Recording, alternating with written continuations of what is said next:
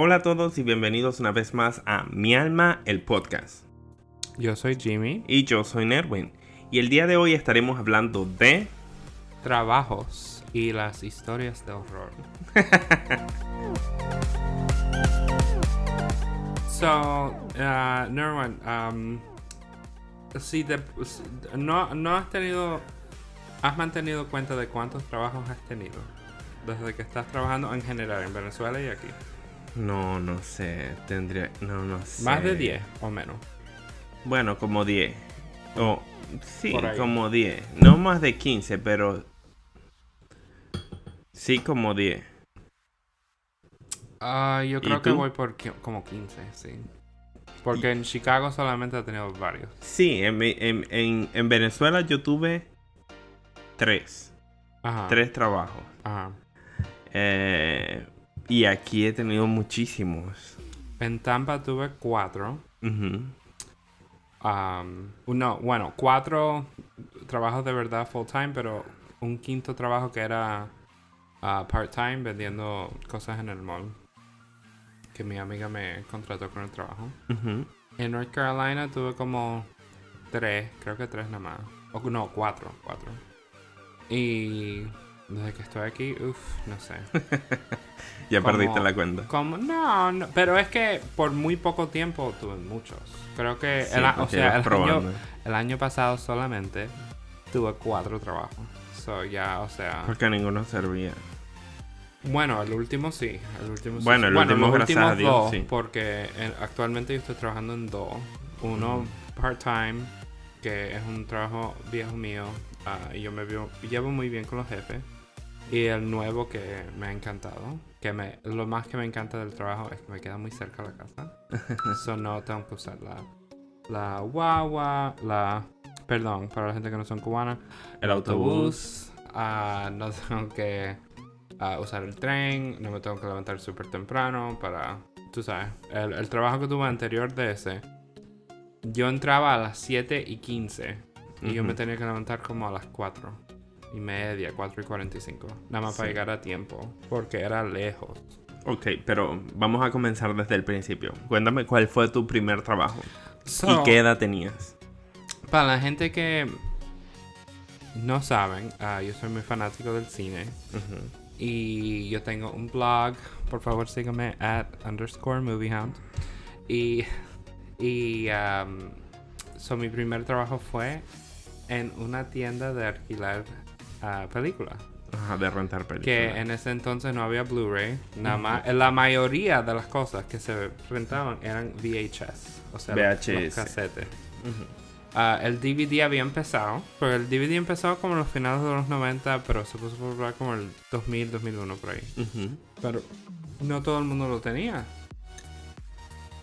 So, sí, so no, bueno, es interesante. Ese fue mi trabajo, trabajé dos años. Estaba en high school, so yo tenía 17 años. Estoy trabajando que tengo 17. Ujú. Y después de eso trabajé en un cine. Y bueno, los dos trabajos, chévere, fácil, me daban muchas películas gratis. En los dos trabajos vi muchas películas porque eran, me daban, me daban hasta tres películas gratis a la vez en el en la tienda y en el cine yo podía ver todo lo que me daba la gana. Me daban el recetito maíz y el, y el refresco también gratis. Para la gente que no lo saben, si vas al cine, Ujú. la rosita de maíz, que es popcorn, um, o cotufa, o whatever, porque creo que todos los países la dicen distinto. Sí, efectivamente. Um, el popcorn no le cuesta absolutamente nada al cine. Y la soda creo que es menos. O sea, las dos cosas son súper baratas. Y es te lo más cobran- caro. Oh my god, te cobran horrible porque, Sí. para ganarse el dinero. Um, so, ellos, claro, no les dolía darme un vasito con hielo y, y una bolsita chiquita con. Eso no les molestaba. Y arriba de eso, el arrocito de maíz, mucho se quedaba al final del día. Um, Y las tenían que botar. y la botábamos, sí. Muchas rositas de maíz, que da pena. Sí, sí, sí. Um, y no sé qué tiene las máquinas del cine. Pero eso queda exquisito. Sí, sí, no, y es que un olor, el olor del cine cuando tú entras, mira, yo lo extraño, extraño ir al cine. Yo también, lo extraño mucho. Ajá. Y el olor, eh, eh, El olor a cotufa es como el olor del café, es como mágico, es como Tú- wow. Yo tuve una etapa porque comí tanta cotufa. Porque yo comía en el trabajo todo el día. Soda y cotufa en el trabajo. O sea, cuando estás trabajando. Porque como te dije, eso no les cuesta a ellos nada. Ajá. Y llegó un tiempo que yo no comí cotufa por mucho tiempo porque me daba como. mm, No asco, pero. Como, uff, como que ya no, no sí, más. te, te- No, pero ahora lo extraño, entonces cuando voy, claro, riquísimo. Ah, y depende del cine, porque hay uno que vamos, que está en Evanston, que se llama Cinemark. Oh my god, y ahí tienen como la mantequilla de verdad, es riquísimo. Pero anyway, lo extraño mucho, ojalá pronto podamos regresar al cine. sí. Ah, pero sí, ah, ¿Y te gustaba? Este, ¿Te gustaba en... Primero, ¿por qué te saliste del videoclub? En Venezuela había un lugar que se llamaba Tijeritas. Bueno, en Maracaibo, perdón. tijerita. Tijeritas era como decir el, el blockbuster. Este. Pero eso suena más como una peluquería. sí. Pero no sé por qué se llamaba así. Y era de rentar películas. Este. ¿Por qué te saliste de ahí, del primer trabajo? Ah, me salí porque yo estaba en high school, ah, me pagaban, ok, esto es otra cosa para empezar. Eh, vamos a hablar del, del sueldo también, vamos a hablar del sueldo. En el, so, mi primer trabajo fue en el 2003, so yo tengo 17 años trabajando, Wow. que es mucho tiempo. Sí. Y am, en el 2003 me pagaban 5 dólares con 50 centavos a la hora. Wow. No, Que eso fuera, no te lo puedes ni imaginar ahora. no ahorita mismo no puedes hambre. vivir. Sí, no puedes Te vivir. con eso. del hambre. No, y arriba de eso que yo cuando cogí ese trabajo tenías que hacer un examen de personalidad. Ajá. Y el que era suegro mío, el que era suegro mío, ah, suegro, no, suegro no. Suegro. ¿Tenías El esposo, de, el esposo de, de mi, de mi hermana. Cuñado. Cuñado. Yo siempre me confundo con nuera, cuñada, nie- eh, todas esas cosas. Anyway. ah, el cuñado mío me ayudó con, la, con el test. Él era muy vivo. Y me ayudó y cogí un porcentaje altísimo. Oh, wow. Que hasta el manager mío lo había cogido menor que el mío. Bueno, fue todo claro por mi cuñado. Ah, so me aumentaron, me ofrecieron más dinero que la mayoría. La, la mayoría de la gente que entraban entraban con 5 con 25. Ujú. Pero a mí me dieron 5.50. Wow. Pero ya después de dos años yo todavía no estaba ganando ni 6 dólares. O sea, estaba ganando ah, 5.80 y algo por ahí, una mierda. Entonces yo dije, no, yo no quiero estar. Y ya era como... mucha de la gente que, perdón, mucha de la gente que trabajaban ahí se fueron. Estaban gente nueva. Ya no era como igual. Sí, sí, sí. Ah, como te dije, en el poco tiempo que yo estuve ahí, las cosas cambiaron mucho. Ya el DVD fue lo que fue Mm. pegando más que el, el VHS. Y, o, o sea, había muchos cambios. Ya la gente no. No sé, la- ya estaba cambiando. Redbox no había salido, Netflix no había salido. so, eso todavía ganaba dinero. Pero ya la- el negocio estaba cambiando. Exacto. Entonces se estaba poniendo como más pesado trabajar ahí. Y dije, no, esto por el sueldo no vale la pena. So me fui para el cine. Pagaba más y era más fácil todavía el trabajo. Am, porque en, el- en la tienda tú tenías que hacer todo. Limpieza, todo, todo, todo. O sea, y casi siempre trabajabas tú y otra persona. Y ya, dos gente haciendo todo. Claro. En el cine éramos varios. Sí. Y yo no limpiaba equipo. nada. Yo me atendía, you know. yo Sí, porque hay gente que es para limpieza. Claro. O sea, sí tenía que limpiar como por la área donde yo trabajaba, que era a donde compras la comida. Pero no limpieza, limpieza. Yo no limpiaba todo y nada. Pero en la tienda de videos sí, yo sacaba la basura y si había reguero lo tenía que... Y la gente asquerosa. So, bueno. Ah, el, el- el- creo que de todos mis trabajos, el cine fue el mejor y el más divertido. Y me gané muchos amigos ahí. Ya yo estaba fuera del closet. Creo que cuando trabajaba en, el- en la tienda de alquilar, yo estaba en el closet todavía, so estaba como incómodo con yo mismo. Ajá. Cuando estaba en el cine, yo estaba fuera del closet y estaba como. You know, ya era otra cosa. Y no sé, era muy divertido. Mi, yo me llevé muy, muy bien, que todavía soy amigos con mi jefa, la manager del cine. Y ella a veces me decía, si yo era un martes o algo, un jueves, decía, Jimmy, ah, ya está cerrando el cine, ¿quieres ver una película? Y yo, sí. Y ella ponía una película, o ella mandaba el que, el projectionist, que era el que armaba la película para que lo vean. Él le decía, mira, vamos a ver esta película, ponmela en este cine. Y yo y ella nos quedamos ahí viendo una película, comiendo, cotufa, whatever. Y nos íbamos, ya. Ella era muy genial, me, am, me caía muy bien, muy buena gente. Y sí. Ah, pero yo no me fui de ese trabajo porque quise. Ajá. Ah, la cadena de cines cerró en Tampa. Porque Trump, Mr. Donald Trump, Antes de todo. compró el terreno donde estaba el cine. Oh, wow. Porque iba a armar un edificio grande, como un skyscraper. Que, bueno, larga historia después. No hicieron nada, él cerró el contrato, pero ya el cine había cerrado. Eso me jodí, me quedé sin trabajo. Ah, da la suerte que en ese entonces yo trabajé por Busch Gardens, que fue mi tra- tercer trabajo. Busch Gardens es como un Six Flags, un Disney, pero de Tampa. Y trabajé ahí en la temporada de Halloween. Ah, yo estaba en una de las casas de, de espanto. Ajá. Um, que, Asustando bueno, él. ahí fue horrible porque la, eh, ahí en el parque la gente van tomando. Y dos o tres, no, cu- como cuatro veces me cachetearon. Un tipo me dio un piñazo que me dejó el, el ojo negro. Otro tipo la semana después me metió un piñazo en la boca que me, me sangró la- rompió? Mm, mm, por dentro, no por fuera. Ok. Ah, un gordo y mierda feo gothic me dio un galletazo y me jodió todo el maquillaje. Eso es muy hija de puta. ¿De qué te Tú- Se disfrazabas? supone que no debes tocar a los actores. Yo era un... El, el tema de la casa donde yo estaba era una discoteca gótica. Y ahí habían, estaban matando gente. O sea, yo era una persona que la cara se le habían cortado toda horrible.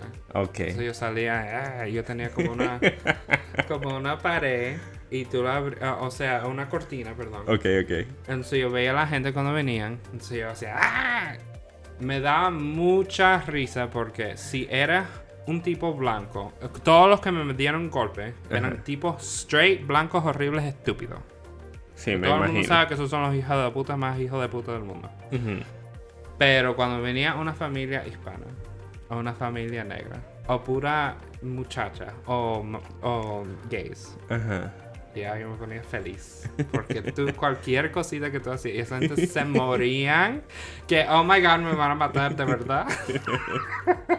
so, muchas veces ahí en ese trabajo yo me pasaba riendo. Pero sí me pasaron cosas feas y pagaba 8 dólares a la hora. Que en ese entonces, oh my god, un dólar, un dólar más de lo que yo ganaba en el cine. Ajá. Pero mi alma para que me golpeen. No. Y no, no te daban, no te daban compensación ni nada por. No, qué mierda. Sí, cuando tú firmas un contrato. Oh, tú sabes, ok. eso, eso es así. No, pero ¿qué yo voy a hacer con un piñazo? O sea, ni lo botaron del parque el muy hijo de puta. Después él dijo que no, que, que mentira, que yo no le hice nada. Y arriba de eso, el que me metió el piñazo que me dejó la, la huella en el ojo. Yo no lo estaba asustando yo estaba asustando a una niña. Una muchacha, un teenager. Y él parece que estaba con ella y... Sí. Hijo claro. de puta, estaba tomando. Estaba borracho. estaba borracho y mm, si le pudiera meter yo un piñazo a él, ajá, me botan y el escándalo. Sí. Pero él sí, no, es que la gente son muy hijas de puta. Pero bueno, anyway, yo, yo, yo he hablado bastante. ¿Cu- cu- ¿Cuáles fueron tus primeros tres trabajos que fueron en Venezuela? Am, mi primer trabajo, yo empecé a trabajar tarde. Me encantaría decir, no, yo empecé a trabajar desde que era un niño, no sé qué. Ajá. Pero yo empecé a trabajar tarde. ¿Cuántos yo, años tenías? como 19.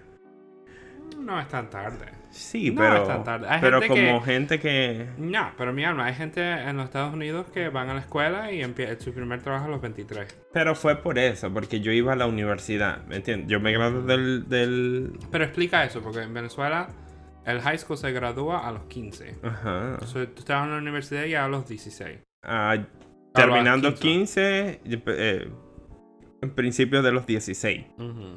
Entonces, por mucho rato yo solamente iba a la universidad. Entonces, pero sí me Y hacía... fue cuando estudiaste filosofía. Sí, yo estaba estudiando filosofía. Ok. En ese momento, sí, obviamente me hacía falta mucho el dinero. Entonces Ajá. yo... Digamos que no empecé a buscar trabajo, sin embargo hab- hablé con una prima y ella me dijo, no, fíjate que yo estoy trabajando en un, un call center, este, nosotros vendemos eh, un paquete de mentiras, no mentira, nosotros vendemos como un paquete de viajes Ajá. y bla bla bla y pagan por comisión, aparte el sueldo básico. So no sé era cuando básicamente le vendías algo a la gente que no necesitaban para nada. Sí, pero como nosotros ni, ni siquiera, este, nunca habíamos visto algo de del producto. No era como que, bueno, tú sabes cuando sales a la calle y ves que la gente está usando cualquier tarjeta o algo Sí. así. Era una tarjeta que les llegaba, supuestamente le daba descuento en, en restaurantes, en... En vacaciones. Sí, era, era algo de lujo. ¿Y era buena la oferta o era un robo? Honestamente, la- la- al pri- cuando yo entré, claro, supo- se- supongo que fue por, por la manager. eh, a mí me pareció que era lo mejor del mundo. Yo dije, oh my god, yo la quiero tener para mí. Sí, sí, sí. Entonces, eh, yo empecé, em- me entrevistaron, Ajá. yo empecé a trabajar, pero era part-time, o sea, era medio tiempo, porque yo iba a la universidad. Y era algo sencillo, o sea, tú sabes, ese tipo de trabajitos que, que tú vas cuando estás estudiando. No es algo muy serio, bla, bla, bla. Sí, es algo short term. Sí, Como, sí, nada no más para pagar para los siempre. gastos de, de esto y de aquello. Sin embargo, hice muy buenos amigos ahí. eh, conocí mucha gente porque gente entraba y salía, gente entraba y salía. Y desde que yo entré, fíjate, desde que yo entré yo vi pasar mil gente, mucha gente ahí. Se fueron todos. Y yo, de cuando la, la- la empresa cerró, yo fui el, el último que quedó Ajá. después de todo. Em, sin embargo, como te dije, eh, era medio tiempo, pero hubo un problema, una situación. Eso parecía una novela, lo que pasaba ahí adentro. O sea que la manager llegó a ese puesto porque se acostó con el, em, el gerente que no sé qué. Ajá. Entonces eso era un drama. Entonces que el mismo gerente que estaba en la sucursal de Maracaibo, porque la empresa principal era de Caracas, Sí. este, estaba estafando al dueño de la compañía y quería montar una compañía similar, que de hecho lo hizo. Y él se iba a llevar a todo el equipo y le iba a dejar la cosa en blanco. Bueno, eso fue un drama horrible, pero me acuerdo yo que en ese momento que hubo todo ese drama y vino el dueño de la compañía, ellos casi se caen a golpes ahí mismo, en la oficina. Me acuerdo que el tipo se volvió loco, el dueño de la compañía se volvió loco y nos ofreció una cantidad de dinero ridículo, Jimmy. Era absurdo la cantidad de dinero que nosotros íbamos a ganar. Ajá. Fíjate que yo pasé, o sea, no me acuerdo cómo, cómo se manejaba el dinero en ese momento en Venezuela, pero yo me acuerdo que yo ganaba como 170 dólares, perdón, ¿y qué dólares? 170 bolívares la semana, mi sueldo básico. Ajá. Y yo era como muy, ay, si no vendo, no vendo, no me interesa. Porque cada venta era como 30 bolívares y 60 bolívares, algo así. Pero me acuerdo yo que de esos 110, 170 bolívares, el tipo nos dijo, ok, su sueldo básico va a ser ahora Ah, de 500 semanal. Imagínate, de 170 a 500 es mucho sí. Es más del doble. semanal. Entonces yo Es ganaba... casi el triple. Sí.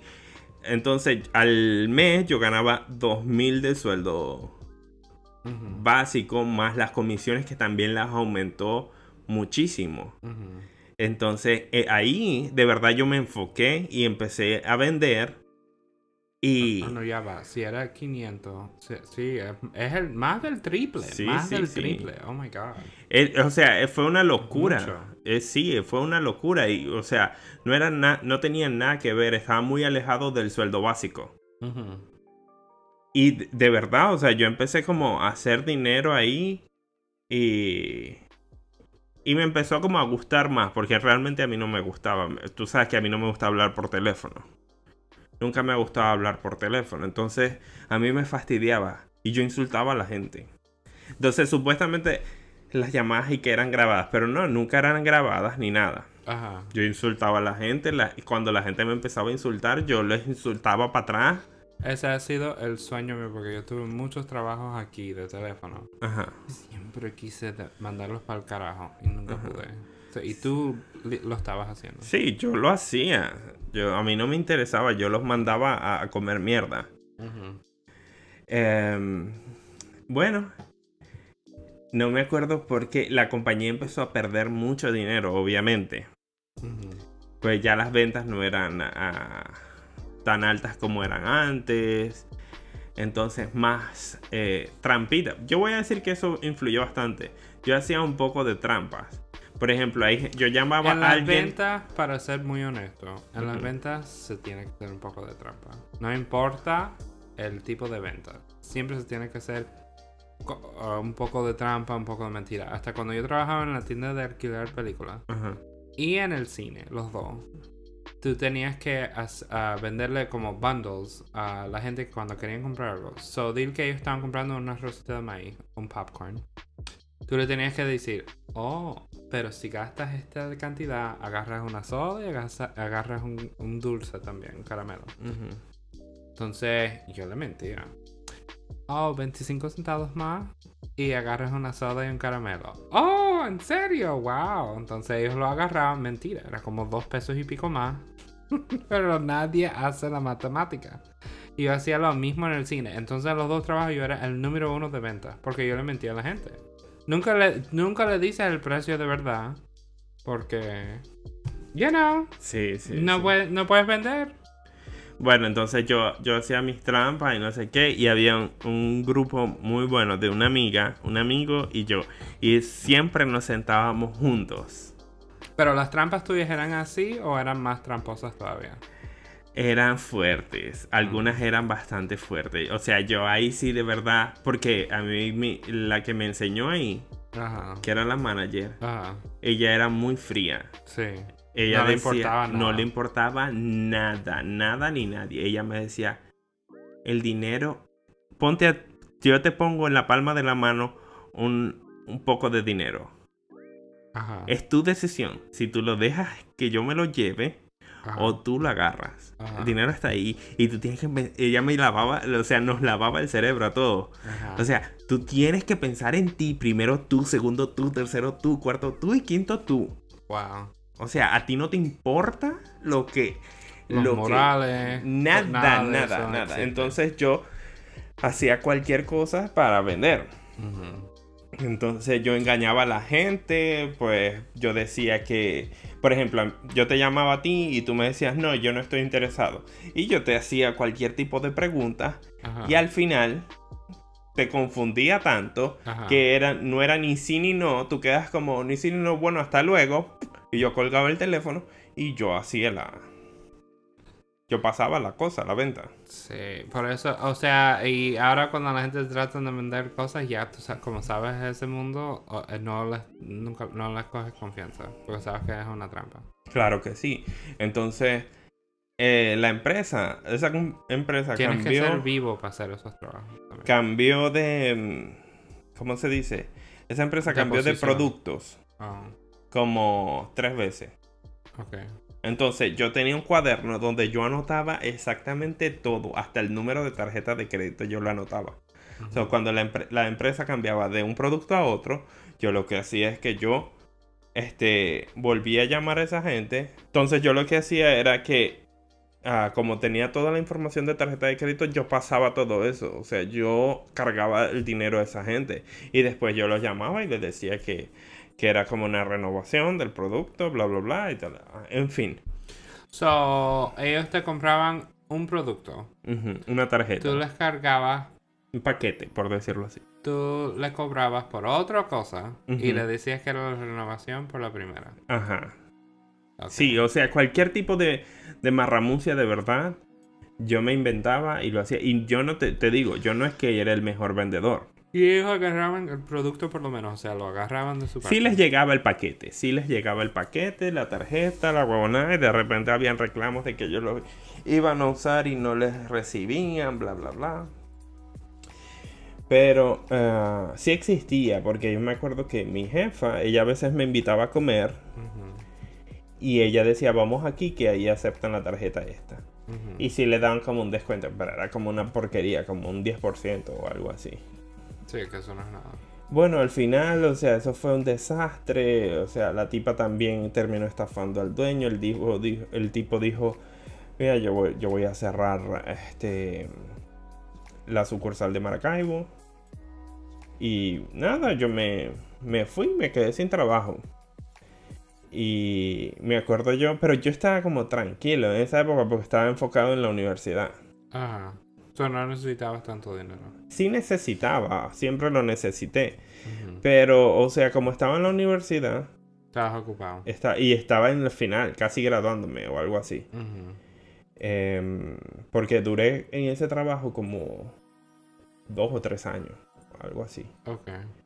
Entonces, em, ellos hasta el final me querían hacer trampa a mí. Con la, allá en Venezuela se da liquidación, que es como tú vas acumulando un dinero y cuando a ti te despiden, este, tienen que dar como una compensación o algo no te así. lo quisieron pagar. Entonces, eso fue que. Primero que no, después que me lo iban a pagar por partes, que no sé qué. Y la- me acuerdo que todavía me debían. Voy a decir que era bastante dinero en esa época. Pues a mí me pareció más cómodo agarrar un, un pasaje de, de avión a Caracas. Me presenté en la, en la oficina Y le dije a la tipa, em, mira, yo, mucho gusto, yo soy Nervin Fernández, por si no me conoce, y yo vengo por mi dinero. Y no tengo, no tengo boletos de regreso. So, si yo tengo que dormir aquí, yo voy a dormir aquí, hasta que tú no me des el cheque. So, ella me dio, la, me dio un cheque con la mitad y me dijo, la próxima semana te doy el resto. Y yo, bueno, yo me voy a quedar aquí en Caracas dos semanas. O sea, la próxima semana yo vuelvo a venir. Mentira, yo, sí, yo tenía el boleto de regreso en la tarde. Sí, sí. Yo fui exclusivamente a eso. Ajá. Eh, y nada, me dieron el dinero, al final me dieron todo. Te dieron todo el mismo día. No, me dieron una mitad. Y Lo dividieron en cuatro porque era dinero. Para la época, como yo hacía mucho dinero ahí, era dinero. So, ellos me dividieron, no, me podían pagar el monto entero. Y ellos me dividieron en cuatro partes. Me dieron las primeras dos partes y después ellos se querían olvidar de lo otro. Fue yo fui, busqué la otra, la tercera parte y a la semana me, me dieron la, la siguiente. Te la pasaron eh, por, por el banco Sí, automáticamente. una transferencia. Eh, luego de eso estuve un rato sin trabajar. Y luego trabajé en algo similar. Pero eso sí era más mamarracho, imposible. Y ahí yo entré como... So, los tres trabajos que tuviste en, en, en Venezuela, Maracaibo, todos fueron de venta. Todos fueron de eso, de ese estilo.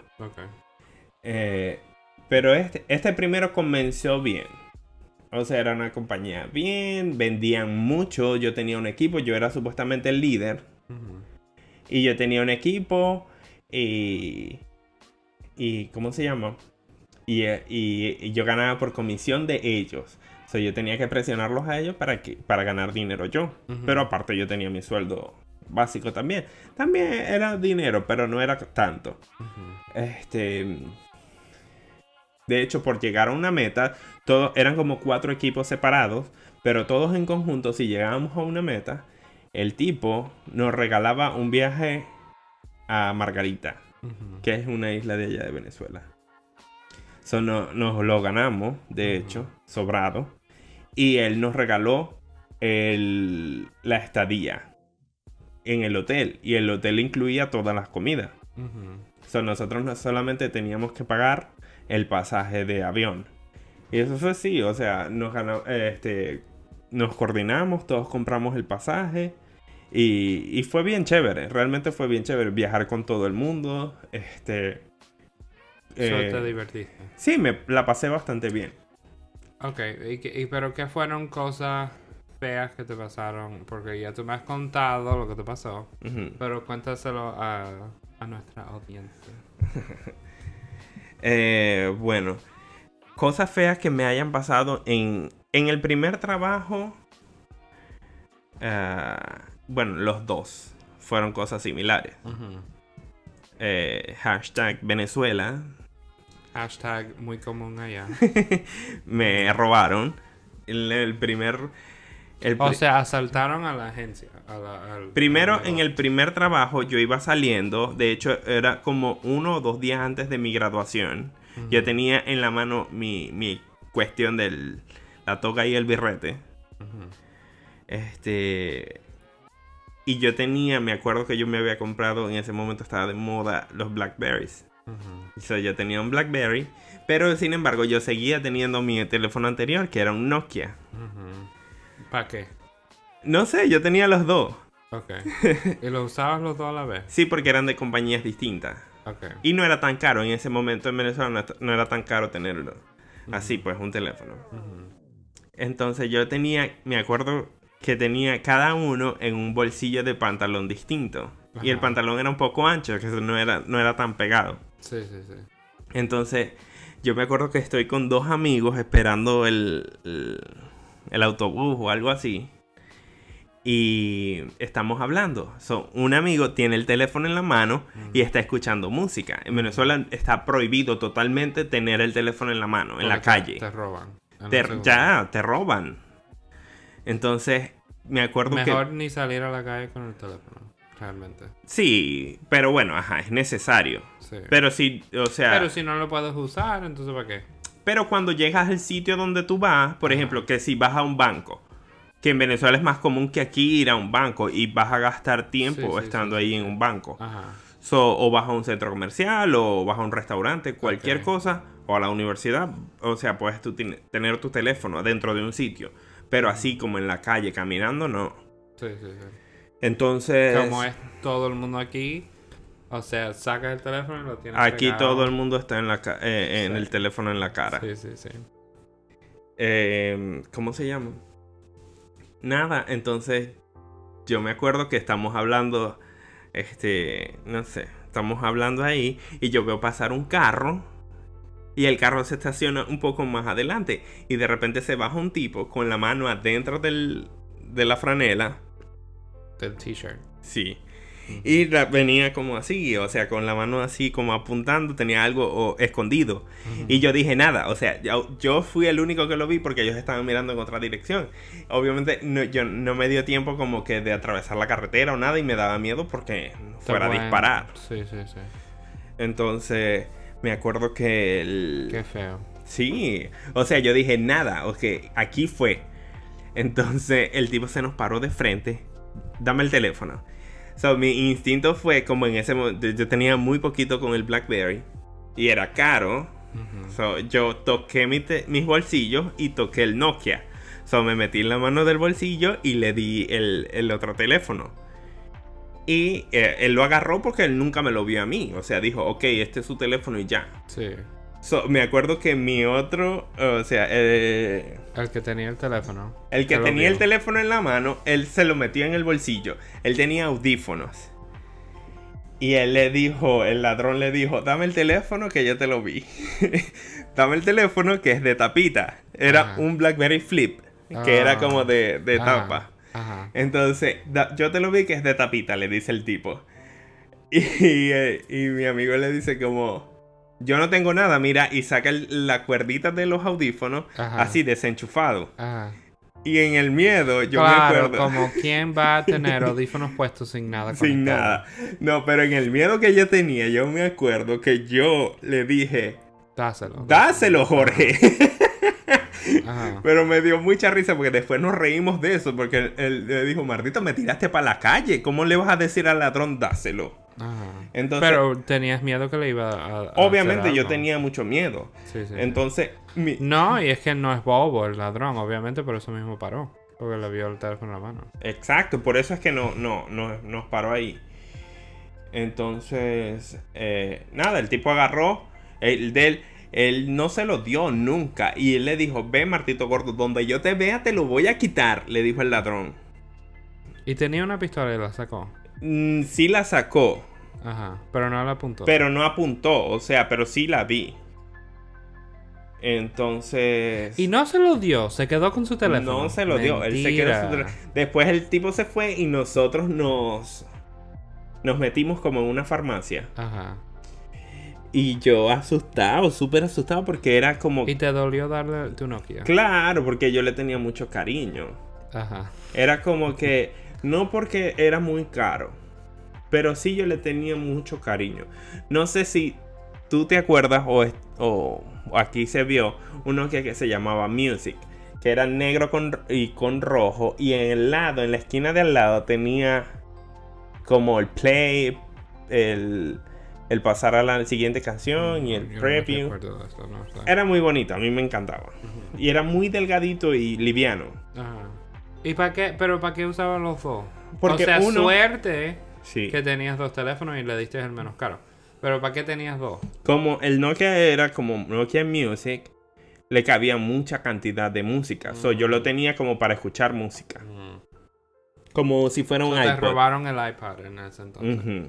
Ok, pero cuenta la historia de, del asalto en el trabajo, porque esa historia es más fuerte.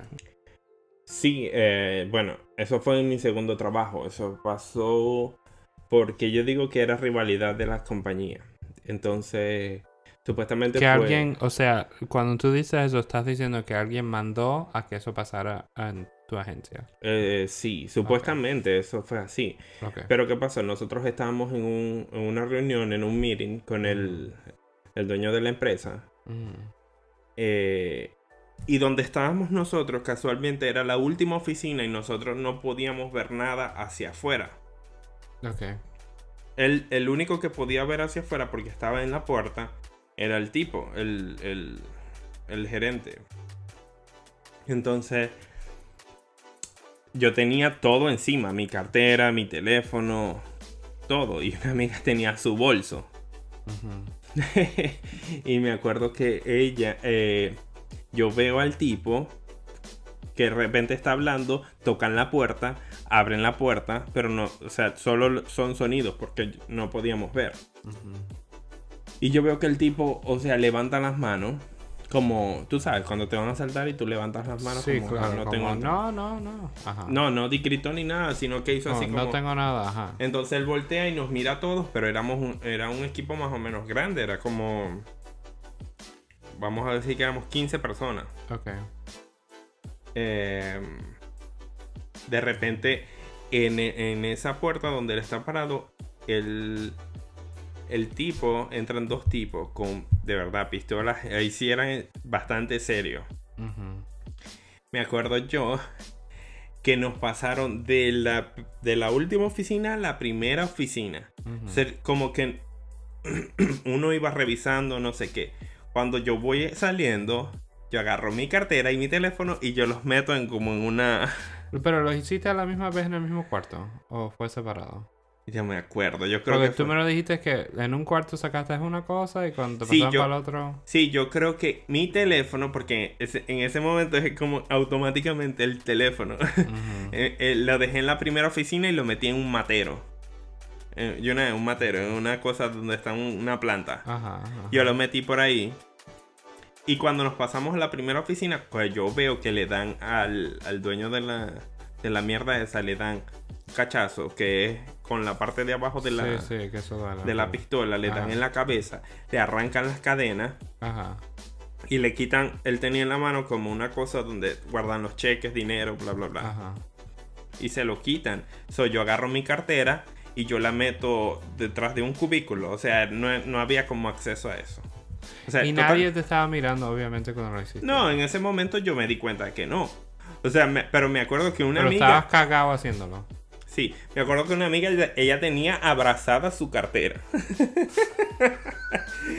y yo, pero mi alma, o sea... O que se botado en el piso o algo. Claro, y no me acuerdo qué, pero ella no le, no le hizo nada. Me acuerdo que No se la llevaron. no, no se la llevaron porque éramos muchos, éramos muchos. Entonces ella tenía abrazada la cartera Mm. Y de repente, no sé, ella la tiró por otra parte también. Pero a una, una se desmayó. Ay, ella era muy dramática también. Ajá. Era una gordita. Entonces cuando íbamos pasando de un lado para otro, me imagino que ella se puso muy nerviosa y plum, cayó en el piso. Yo creo que es apropiado ma- desmayarte en esta. O sea, te- uno nunca sabe y si te matan. Sí. ¿Y ellos tenían máscaras o qué? No, no, no, no. Claro, entonces le viste Era- la cara peor. Imagínate tú que ellos venían supuestamente a una entrevista de trabajo. Qué feo. Y qué esa fuerte. oficina, me acuerdo que esa oficina era bonita y todo, de hecho, Ajá. porque tenía como un, un receiving, un lobby, Ajá. y ellos, te- había un, como un sofá, y ellos Ajá. estaban sentados, y yo vi a los tipos, porque yo entré, y yo, des- y yo los vi. ¿Y qué te, qué, qué te dijo tu mamá cuando le contaste la historia? Ay, no me acuerdo. Pero se puso asustada, me imagino. Claro, me imagino que sí. En ese momento, pero en Venezuela hacemos como, como que se asustan, pero es como, Eso era como Por tan lo menos- común que ya estabas como... sí, era como, por lo menos estás vivo. Eso es lo único que importa. Y mira, no te robaron... no te quitaron nada. No, no me quitaron nada, porque ya yo no tenía nada. So, De hecho, no me revisaron ni nada. O sea, yo hice así como no tengo nada y él como, ajá, dale. Porque éramos muchos. Y la, la cosa más importante era el dueño de la mierda esa, porque era el que de verdad tenía el dinero. So, por eso tú crees que fue un arreglo, porque a, a los odiaron mucho a él. a él y más fue como un susto para nosotros. Entonces, los tipos se fueron y nos encerraron. Ajá. O sea, había como una cosa de la oficina, la puerta tenía como una Santa María. Ellos la bajaron y quedamos encerrados por un rato. Entonces las muchachas gritando, llorando, la otra desmayada, eso fue un caos. Entonces, ya, ya de ahí yo no, yo decidí, yo no vengo más. Ya yo estaba como No, dudoso. nunca regresaste. Después yo regresé, pero con mucho miedo, ¿no? Pero, Pero, ya yo... más con un tiempo separado. Sí, yo renuncié. O sea, ya yo venía así como que un poquito descontento. Pasarían, no sé, como seis meses o vamos a decir que un año. Entonces, el tipo, ese tipo, el dueño de esa compañía, era un tipo que tenía demasiado dinero en Maracaibo. Tenía mucho dinero. Tenía- Tenía que haber contratado seguridad. Sí, pero ya ahí ya no estaba tan bueno cuando yo empecé a trabajar con él. Pero en el edificio de mi primer trabajo, él tenía su propia compañía ahí y era demasiado grande. Entonces todo el mundo hablaba, ¿no? Que me acuerdo que se llamaba First Class. Eh, su compañía. Después, no me acuerdo cómo se llama. Se llamaba la otra donde yo empecé a viajar. Y que, y que a viajar, a trabajar, porque era de viaje. Ajá. Entonces, Y en el de viaje no te pasó nada feo. no, adentro no. Ok. A- afuera, pues. En ese también te pasó algo feo afuera. ¿Cuál? El de viaje. Ese fue el primero. Bueno, los tres eran de viaje. Oh, ok, ok, ok. Los tres eran de viaje. Y esas fueron las últimas dos, la- las únicas dos veces que te asaltaron. Sí, una vez entraron a mi casa, pero al llevarse un carro de, de una prima, de. Bertila, tú Ujú. la conoces. ¿Por qué le estaban cayendo atrás a ella? Sí, porque ella está. Me acuerdo que mi prima estacionó el carro en el frente de mi casa. Ajá. Ella tenía un, un Chevrolet Corsa, un carrito chiquitico. Y lo estacioné en el frente de mi casa, pero ella no estaba ahí. Ella simplemente lo estacionó ahí y fue a hacer lo que ella iba a hacer. Porque las calles de Venezuela son como estacionarte donde tú te quieras. Y ya está. Y más por donde yo vi- vivía, que era como una calle de puras casas. Ujú. Y ella se fue. So, me acuerdo que entró un tipo a, a- a buscando las llaves del carro. Y, y empezó a cogerlas con mi cuñado y le dijo, dame las llaves, dame las llaves. Y él dijo, pero ese carro no es mío. Y todo el mundo, ese carro no es de él, ese carro, ella no está aquí, ella no está aquí. Y eso fue horrible. Pero me acuerdo que a él, a mi cuñado, le agarraron la cadena, se la quitaron. Y, y Pero qué hijo de puta, las mismas casas ent- entran a Eh, sí. Oh Pero gracias a Dios, más, más nada. Eh, cuando estaba más pequeño, me acuerdo que fui. Y, la, y, y matan, eso es muy común con los, con los robos. Sí, gracias a Dios no. A nadie cercano ni nada lo ha, ha sufrido de que lo han matado o algo así. Sí. Pero... No, qué espantoso. Entonces, ella también, con suerte, no le robaron el carro. Exactamente, porque no estaba ahí. ¿Estaba tan bonito el carro que se lo tenían que robar? ¿O fue por nada más, hoy hay un carro aquí, lo voy a robar? Hay, hay cierto, habían, en ese momento me acuerdo que habían cierto tipo de carros que se robaban mucho. Y Ajá. ella lo tenía ese. Era un Chevrolet Corsa. Me, acuerdo que se los robaban mucho. Y no es que era el mejor carro del mundo, pero en ese momento para estar en Maracaibo sí era un buen carro, pues. Mi alma, entonces, ven acá. Entonces, ah, uno en Venezuela vive cagado que te van a asaltar. Eh, Ah, o sea, es tan común que estás como, oh my god. Porque como hay mucha necesidad, la gente está como desesperada. Sí, yo creo que más ahora no, no creo que no tanto porque no. Me imagino que los ladrones no tienen ni siquiera para la gasolina. Ok. Pero. pero sí, yo me acuerdo que yo iba. Yo iba siempre cagado y yo siempre utilizaba el transporte público, carritos y buses. Entonces yo siempre vivía cagado. Cuando me iba de la universidad para la casa y... o para donde sea que fuera. Ok. Y nada, mi tercer trabajo fue con el que era en ese momento el esposo de una prima. Y, y era básicamente lo mismo, pero yo era yo hacía más como recursos humanos, como human resources. Ajá. Entonces yo cuando iban a entrevistar gente, yo entrevistaba a la gente, yo arreglaba los pagos, yo le ayudaba a él en muchas cosas, pero en sí en, en nada como tal. O sea, no vendía, porque yo le dije a él, no quiero vender.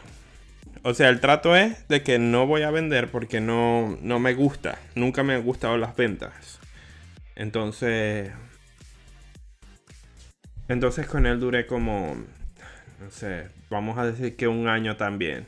Porque bueno, todas las cosas de ventas, de cosas de, de viaje, eh, se hizo más complicado cada vez y nadie, ya la gente estaba como desconfiada. Y Sí, me imagino, ya todo el mundo está cagado. sí, ya en ese negocio ya no era, no era un buen negocio. Y ya. ya la, la- no, la gente no, no estaba el dinero. Exacto, y ya la gente no es como, ¿cómo voy a estar viajando si lo que necesito es dinero para otra cosa? Necesito comer. Exacto. Y nada, todo, todo en, en ese trabajo fue bastante complicado. Yo le agradezco mucho de que me haya dado el trabajo, pero ya llegó un punto de que yo le dije, mira, no, no. ¿Y hasta cuánto, hasta cuánto tiempo tuviste ese trabajo? Porque tú te mudaste aquí en como junio del 2015, ¿no? Ajá. ¿Hasta cuándo trabajaste ahí? No, yo dejé de trabajar con él bastante tiempo antes. Como el 14. Sí, porque yo empecé a estudiar otra carrera, ¿te acuerdas? Que yo te dije. Administración. administración, entonces yo me, me puse fue a estudiar eso. Entonces yo lo que hacía era que en ese momento estaba de popular este viajar, llevar dólares a Venezuela, entonces cada vez que yo necesitaba dinero, yo tenía dólares guardados y cada vez que yo necesitaba yo vendía algo de dólares, este y con eso me ayudaba. Pero no no tenía un trabajo. Sí, Entonces- the hustle. Todo el mundo en países así tiene que buscar la forma de, de ganarse la vida porque Exacto. el sistema no te está poniendo para tener éxito. Es verdad. Y Y entonces, ah, ¿cuál fue tu primer trabajo actual aquí en los Estados Unidos? ¿Fue en una factoría? mi, mi primer trabajo mi primer trabajo aquí Ajá. eh, me acuerdo que me tardé un poco me tardé casi un mes en, en encontrar trabajo y ya me estaba gastando mi- el ahorro que había traído que no era mucho era como casi dos mil ujú. entonces ya casi me los iba gastando porque tenía que comprar cosas porque uno llega aquí sin nada Sí. Entonces, eh, me acuerdo que el primero que fue... El primero, sí, fue una fábrica de reciclaje de cajas de cartón.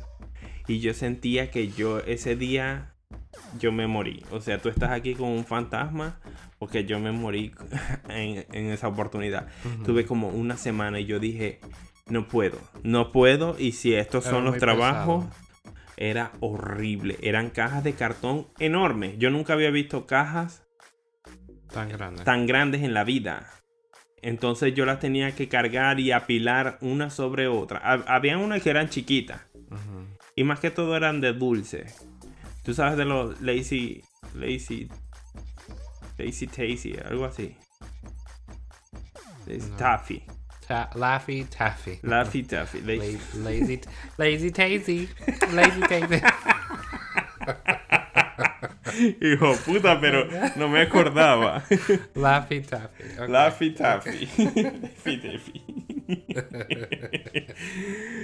bueno, de Laffy Taffy, me acuerdo que venía. Uno se, por ejemplo, se rompía uno y se pegaban varios. So, yo llegaba a la casa con mucha mierda de esa porque yo me los metía al bolsillo. Y a mí me encantaba. Ya ahorita no- me dan asco, ¿no? Pero en ese momento me encantaban. Y a- esas eran súper fáciles. Pero todo era un trabajo como sucio. Yo llegaba súper sucio a la casa. Porque todo eso tenía polvo. Sí. Y aparte, yo tenía que utilizar zapatos de seguridad. Ujú. No, del que tiene adelante como una cosa de metal. Ah. Eso Sí. es. el- Eso, esos el- tipos de trabajo no. No es para toda la vida. O sea, son. Y es para cier- cierta gente que le guste. No, porque yo lo odié. El Muy pesado. Los zapatos eran incómodos que yo no. Cuando yo me iba caminando a la casa, yo no, no podía caminar. Era un dolor tan grande en los pies, en los dedos de los pies. Era horrible. Y Bueno, duró una semana ahí. Y yo oigo que a veces la gente cuando se pone esos, esos zapatos, los, los dedos te sangran. Porque como te está dando contra el metal y es duro. La gente que no está acostumbrada. O sea, por ejemplo, si no te pones una media gorda, te puede dañar los dedos. Bueno, no me sangré los pies, pero sí me dolían que yo me iba a morir. O sea, era un dolor horrible. Bueno, duré una semana ahí, después este, seguí buscando y seguí buscando y me acuerdo que fui, tú sabes, como un, ¿cómo se llaman las agencias? Staffing. Ah, ah, staffing agency. Ajá. Es una mierda. Todos Sí. esos aquí. Todos me han contratado en, en Chicago. Te mienten de todo. Sí. Del dinero, de los beneficios. Y el trabajo siempre es horroroso. Horroroso. Siempre. Sí, bueno, me acuerdo que na- me acu- llegué ahí y me dijeron, es un trabajo de un solo día. O sea, te vamos, te vienes temprano a las 5 de la mañana tienes que estar aquí. Ah, para trabajar como un evento. Ajá. Ok. Y va a haber un juego de los Chicago Bears. Ok. Entonces, te va a llevar un autobús hasta um, Soldier Field Ok. y ahí vas a estar. No, pero nunca me dijeron de qué era. ¿Y cuánto pagaba la hora? No sé, el día me lo iban a pagar como en 150 o 100 o algo así. Ok. Y yo, bueno, necesito dinero, algo es algo. Y yo fui. Sí. No por un... O sea, Un día. honestamente, por un día de trabajo, 150 pesos bastante bien. Ajá. O, No está malo. sí, sí, estoy casi seguro que eran 150 dólares. Ok. Bueno, y fui. Y resulta de que mi trabajo era estar ahí, encerrado, esperando que el evento pasara. Ok. Y que si llueve, teníamos que salir todos corriendo con una cosa en- enorme y tapar el, you know, el grass. Ok. Tapar la grama para que no se mojara tanto. Ok. Ese era el trabajo. Y no llovió. O sea, yo estuve todo el día ahí encerrado. ¿Y te pagaron 150 pesos Sí, pero ya era, Jimmy era desesperante. Porque estaba, no estaba sin hacer nada. Estaba Y sin no hacer nada. el teléfono. Estaba sin comer. Sin No beber nada. comida. No dieron nada. Y no había por dónde comprarlo. Porque no podíamos salir de ahí de donde estábamos. Ok.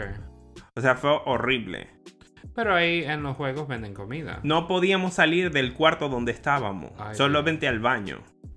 Eso es O sea, porque es como, no tampoco van a ver el juego gratis. ¿Me entiendes? Nosotros estamos ahí solamente para eso. Qué hija puta. Sí, sí, fue horrible, fue horrible. Yo me, yo me acuerdo que yo llegué, a- yo salí de ahí directo a un McDonald's. Pero te dieron el cheque ahí mismo. Me dieron el cheque, no, como al otro día o algo así. Ok. Sí. Qué mierda.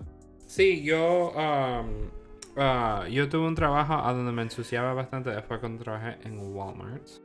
Que honestamente a mí me gustó ese trabajo. Ah, yo sé que esa compañía tiene fama de no ser muy buena para los empleados, pero por lo menos cuando yo estaba ahí, nos trataron bien. No sé si cambiaron sus reglas o qué, pero a mí me trataron bien. Ahí dan bonos cada cuatro meses, que es el único trabajo a donde te dan un bono fijo cada, no cada cuatro meses, perdón, cada tres meses, cuatro al año. Y me, me aumentaron el sueldo, tuve ahí un año y medio, me aumentaron el sueldo tres veces. O sea, también me dieron promoción. A mí me querían mucho ahí, yo trabajaba duro y me, me apreciaron. Yo me promocionaron. Yo empecé un empleado normal, después me pusieron de manager del departamento donde yo trabajaba. O sea, me trataron bastante bien. Am, pero yo trabajaba ah, en, el- en la sección del jardín, a donde venden las plantas. Y sí, cuando venían las órdenes de las plantas y eso, yo tenía que que guardar las plantas, o sea, acomodarlas por el por el área del jardín donde se vende y son unos carritos altísimos que está lleno de plantas Ok. y tiene como 20 niveles y tierra me caía encima porque lo tenías que hacer rápido, ¿me entiendes? Porque era mucha, mucha cantidad de cosas y, y nada más tienes 8 horas, no puedes trabajar overtime. So, ha- habían días que, o sea, yo entraba a las 6 y media, salía a las 3 y, y media. Y yo llegaba a la casa, me bañaba y a las 4 yo estaba acostado. Porque estaba muerto. Muerto del cansancio, claro. Eh, o sea, yo, eh, hay mucho calor ahí en North Carolina. ok. En el verano, con las matas, la tierra y la mierda, imagínate, horrible. Claro, cuando ya era invierno y eso, y no habían tantas plantas. ah, Era más suave. Sí, y después me mudaron. Yo trabajaba en la sección de automóvil, que yo no pegaba nada ahí. Sección de automóvil y juguetes. ah, de toys. Porque estaban Pegado. pegadas. Sí, sí, eso. Y esas dos Y partes. las bicicletas y todo eso. Sí, que eso lo odiaba con una pasión horrible. Porque yo siempre decía, las bicicletas debían estar en Sporting Goods. Ok. Que Sporting Goods es otra sección distinta. ¿Para qué cojones me tienen sporting, eh, bicicletas aquí? Y arriba de eso, ah, o sea, la sección del jardín, todas esas tres estaban juntas. Por eso me lo dieron a mí. Así, esas tres. Porque realmente había otra persona que estaba encargada del jardín, pero yo siempre lo tenía que hacer porque ella no sabía lo que estaba haciendo. Wow. So, yo hacía el trabajo de ella y hacía el mío, que era el de los otros dos departamentos. Um, pero, anyway, um, so, a veces los trabajos que, que son pesados también, o sea, no me puedo quejar nada de ese trabajo. Me paga- o sea, ¿me pagaban súper bien? No, me pudieron haber pagado mejor, pero para ese entonces no estaba tan malo. Y como te dije, me aumentaron el sueldo tres veces en un año y medio. Y me, da, me dieron, y agarré tres bonos de que estaba ahí. O sea, Oh. porque tienes que esperar después que eres nuevo un Ujú. cierto tiempo. so. Ah, porque te lo daban cada tres meses. so. Y es el, oh, como te repito, el único trabajo que he hecho eso. So, a mí me gustó. Obviamente con el trabajo que tengo ahora estoy muy contento, pero antes de este, uf, Te costó. porque los trabajos de call center, de como tú estabas hablando de hacer llamadas, es horrible. Ok. Porque la gente te tratan terrible, te, te, te dicen horrores por el teléfono, tú lo tienes que matar.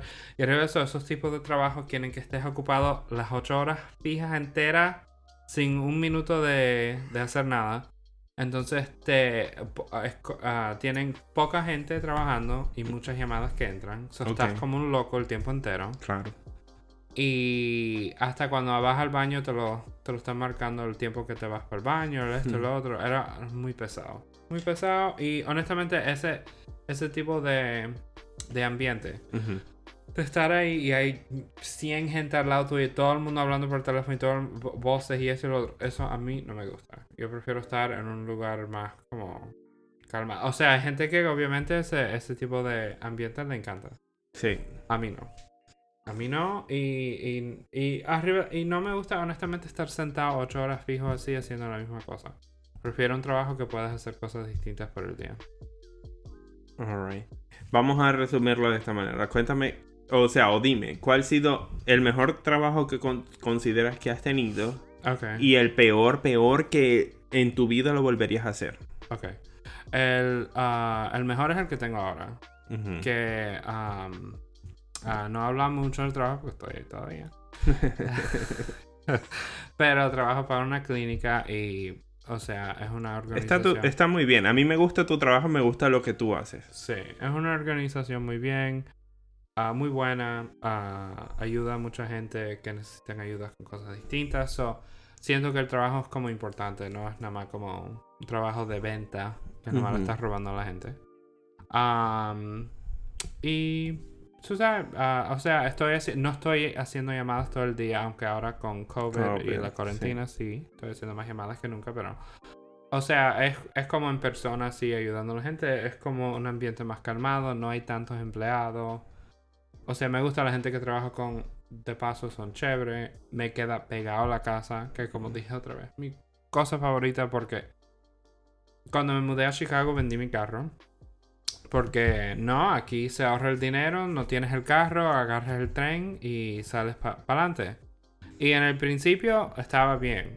Pero mi alma, y eso cansa, especialmente cuando el trabajo tuyo es lejos. Y es el invierno y la cosa. Y, eh, o en el calor, que es peor. Ajá. Y. O sea, en el carro que puedes llegar en 10 o 20 minutos. Y por no tener carro, hora, hora y media. De esperar la guagua, esperar el tren, esperar esto, esperar lo otro, estar afuera, esto, Sí, tener es que pesado. levantarte mucho más temprano. una- Y por una cosa que no te queda tan, tan lejos molesta. Um, so, este es- ha sido el mejor. Um, el peor fue uno que tuve el año pasado. Creo que puedo considerar que es el peor. Sí, yo también. Que fue un trabajo, no voy a nombrar la compañía, um, pero fue un call center. Y no fueron, o sea, sí teníamos metas, no estábamos vendiendo algo, pero era gente que tenían líneas de tarjeta de crédito. ok. Y nosotros estábamos en las colecciones. Era el departamento de colecciones. Como cobranza. De, ajá, de tratar de recuperar los pagos de los clientes. Pero los clientes estaban en Inglaterra. Wow. Se tenía que entrar a las 2 de la mañana. Yo no sé. Y tú me lo habías dicho. Jimmy, no hagas eso, que eso está feo. Pero es que el trabajo que yo tuve antes que ese, que también estuvo bastante feo, pero pagaba bien, por eso me quedé ahí un rato. Ah, yo lo dejé porque ya esa compañía se iba para abajo. Y yo dije, "Uh, me voy de aquí, me cojo mi último cheque de bono, disfruto dos semanas libres y, you know, hasta que busque un trabajo. Ah, dos semanas libres, digo, ya la la última semana de diciembre y el principio de enero. Yo, yo pensaba en mi mente, ya para el 15 de enero yo tengo un trabajo, o tengo como dos o tres semanas libres. Ujú. Pero ya ellos me debían el cheque que o sea, cuando yo me fui, cobré y me dieron el cheque del bono. Y arriba de eso me tenían que dar cheque de bono en enero por diciembre, que me lo dieron. O sea, yo sabía, me quedan como cuatro cheques cuando dejé, cuando renuncié. Entonces yo dije, no, yo estoy bien y en ese tiempo yo busco otro trabajo. El primero que me vino fue ese, que es de las colecciones, de la Pero era porque tenías que trabajar de madrugada. Era lo más pesado. Sí, y yo como, o sea, honestamente es una compañía buena. Sí tiene beneficios bastante buenos. Si tú los pones en Google, oh wow, esta compañía y ha crecido muchísima. Incluso cuando yo estuve ahí, se convirtió en una compañía de ganancia de un- más de un billón de dólares. Wow. O sea, lo celebraron cuando yo estaba ahí. Yo dije, yo me quedé impresionado, como, wow, esta compañía es seria. Ah, y había muchos empleados que estaban ahí que estaban contentos. Pero claro, hay departamentos distintos. La mayoría de la gente que estaban contentos no estaban a donde yo estaba. Ujú. A donde yo estaba era más pesado porque estaba tratando de recuperar dinero de gente que no tenían. Y arriba de eso tenías que entrar. O sea, y era en el downtown de Chicago. Yo vivo en el lado norte. Que para la gente que no saben eso, eso es lejos uno del otro. Entonces yo me tenía que levantar todos los días como a las 12 de la noche para llegar al trabajo a las 2 de la mañana. Sí, no dormías. Era un- una locura, un disparate. Y una estupidez, yo no sé por qué yo pensé, oh, Yo lo puedo hacer. yo lo puedo hacer. Porque yo pensaba, oh no, si yo me levantaba yo tenía que entrar a las 7. Oh, nada más unas 5 horas de, de- de- de diferencia yo lo puedo hacer. Fue horrible, fue horroroso. Nada más duré un mes y medio. Y, y lo dejé simplemente, no por la compañía ni nada, na- simplemente fue por, por el horario y la cuestión del trabajo. Um, y como te dije, la, la gente del departamento donde yo trabajaba no eran gente contenta. Todo el mundo estaba bastante miserable. So, no era como compañía. No sé, era, no era divertido. La gente estaba miserable. ah, yo siempre estaba medio dormido. Horrible. Y sí, uno dice, oh, pero vas a salir muy temprano del trabajo, que, que chévere. Pero mentira, ¿para qué yo quiero estar libre a las 10 de la, y media de la mañana? Entonces lo único que tienes es sueño. Pero dices, no, déjame quedarme levantado un ratico para poder dormir después, para levantarme bien. Pero, ¿qué siempre pasaba? Me quedaba dormido inicialmente, me levantaba, después antes de tener que ir al trabajo no podía dormir. Y me iba al trabajo y me había dormido, pero me m- estoy levantado desde las 3 de la tarde o a las 4, whatever. Y arriba de eso, estar durmiendo por el día, cuando todo el mundo está haciendo ruido y hay el sol, es muy duro.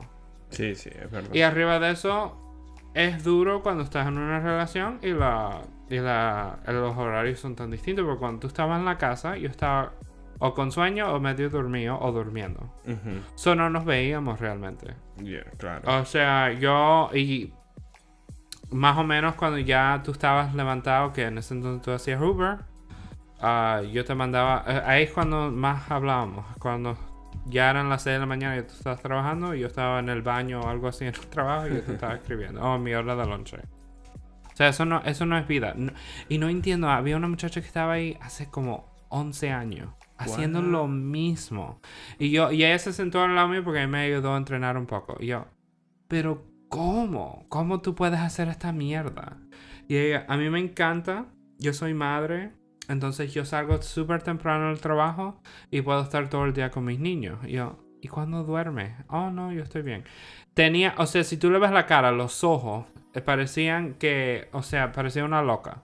Como que la- las bolsas abajo de los ojos y los ojos siempre rojo, colorado.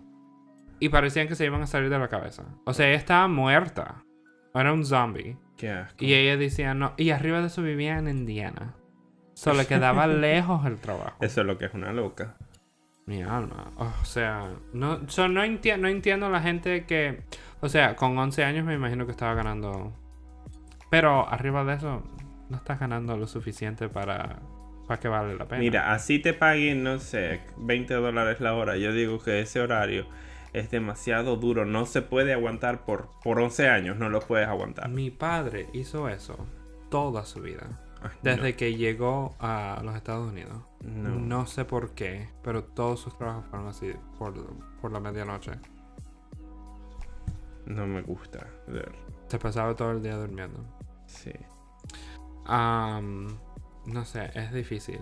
Ah, me recuerdo que mi mamá trabajaba en un hospital cuando primero se mudó a los Estados Unidos y ella no después ella como todo el mundo estaba en la casa se enfermaba de un catarro y ella no le agarraba nada porque Ya estaba inmune de, Ajá. de tantas cosas. se, se te agarra inmunidad a las cosas. Pero sí, no, o sea, y, y honesta, y tú trabajaste en un hotel aquí, que yo también sé que este- ese trabajo también te fue bastante feo. Mi mamá también trabajó en un hotel. Muchos latinos se mudan para los Estados Unidos y trabajan en hoteles. O sea, lo que yo le puedo recomendar a cualquier persona que esté oyendo eso, que sea extranjero, aprende inglés y marcha adelante para que no tengas que hacer estos trabajos tan feos. Porque sí hay, hay oportunidad para gente que no hablan inglés, hay oportunidad para gente que, que recién se mudan a este país, pero, o sea, no vale la pena hacer eso toda la vida. No. Y mi madre y mi padre más o menos hicieron esos tipos de trabajos toda su vida aquí en los Estados Unidos. Hasta que se retiraron. No aprendieron inglés. Pero, o sea, no, no sé. Si eres joven, si puedes aprender inglés, marcha adelante, no hagas eso. No hagas eso. O Sí. sea, no, no, no te vendes a la- O sea, por un ratico está bien. Cuando yo primero me mudé a Chicago, yo tuve un trabajo similar, donde yo era concierge. Pero no eran para hoteles, eran para edificios de apartamento. Y en el principio era por la madrugada. Y yo decía, oh, con razón, cuando hice el del año pasado, el call center, yo dije, oh, por eso lo puedo hacer. Pero claro, era por la madrugada, pero tú, te, tú entrabas a las 8 de la noche, salías a las 8 de la mañana, trabajabas 3 o 4 días a la semana y ya. Y te- o sea, tenía mucho tiempo libre, entonces yo recuperaba todo mi sueño. Pero tener que, que trabajar 5 días fijo a las 2 de la mañana, eso es horrible. So, Y arriba de eso, ese trabajo, el primero que tuve, nada más lo tuve un par de meses. Y después agarré otro. So, todos los trabajos feos está bien para para agarrar dinero por un ratico, pero siempre se tiene que andar pensando cuál es la próxima etapa, qué es lo próximo que voy a hacer. Y después de eso, cuando estaba en ese trabajo de, la madrugada, yo, yo agarré mi licencia y empecé a vender seguro. Seguro, que trabajé para Allstate también por mucho rato y sin embargo todavía trabajo ahí, pero part-time no solamente.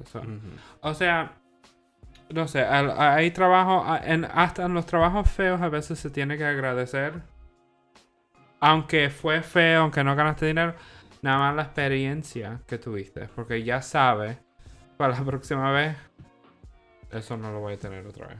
Sí, yo estoy agradecido de todos los trabajos que yo he tenido aquí. O sea, que han sido varios y voy a decir que no, todos han sido buenos. Casi ninguno. Sin embargo, este, sí, uno aprende mucho y uno como que...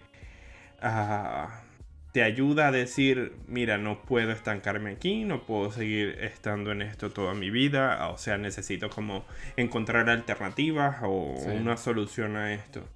O por lo menos mientras estés en ese trabajo, edúcate, ve a la escuela. Haz eso por un par de años, pero ve educándote y sal de ahí. O sea, que todo eso sea temporario y no permanente.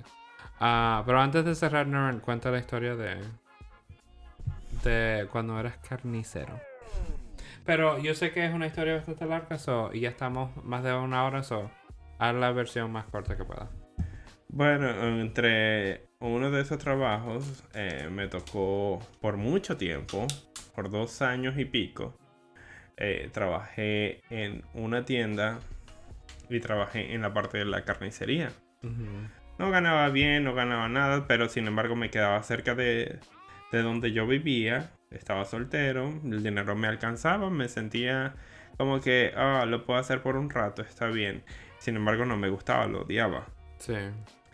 Y Pero un rato se convirtió en como dos años. Dos años y algo, sí. Y mm, recuerdo que en, en una de esas oportunidades yo siempre me cortaba. Y a veces eran cortaditas un poquito feas.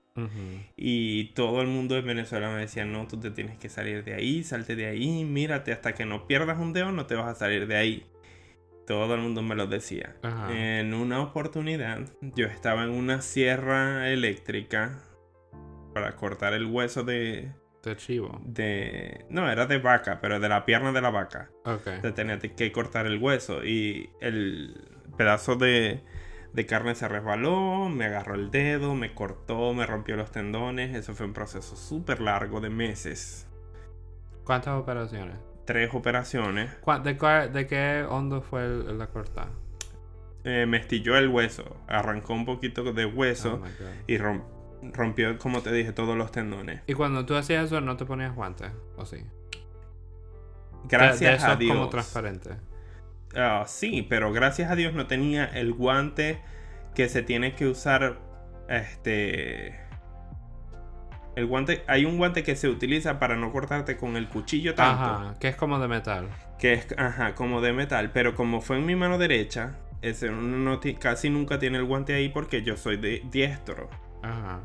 Entonces, menos mal no tenía eso, porque si la máquina agarra el metal del guante, se empieza a enredar y hubiese sido peor. Oh my God. Entonces solo me, cortó el dedo. Fue bastante fuerte. Fue una operación muy. Bueno, tres operaciones. Bastante intenso. O sea, fue un proceso súper largo. ¿Pero porque ellos no tenían a alguien específicamente que hacía eso? No, todos lo hacíamos. O sea, es algo común del día a día cortar en la máquina esa. O sea, es algo súper normal. Yo estaba en, en, algo normal. O sea, no es que era algo extra, cuidado, ni nada. O sea, era algo sencillo. Pero bueno, corrí con esa mala suerte. O sea.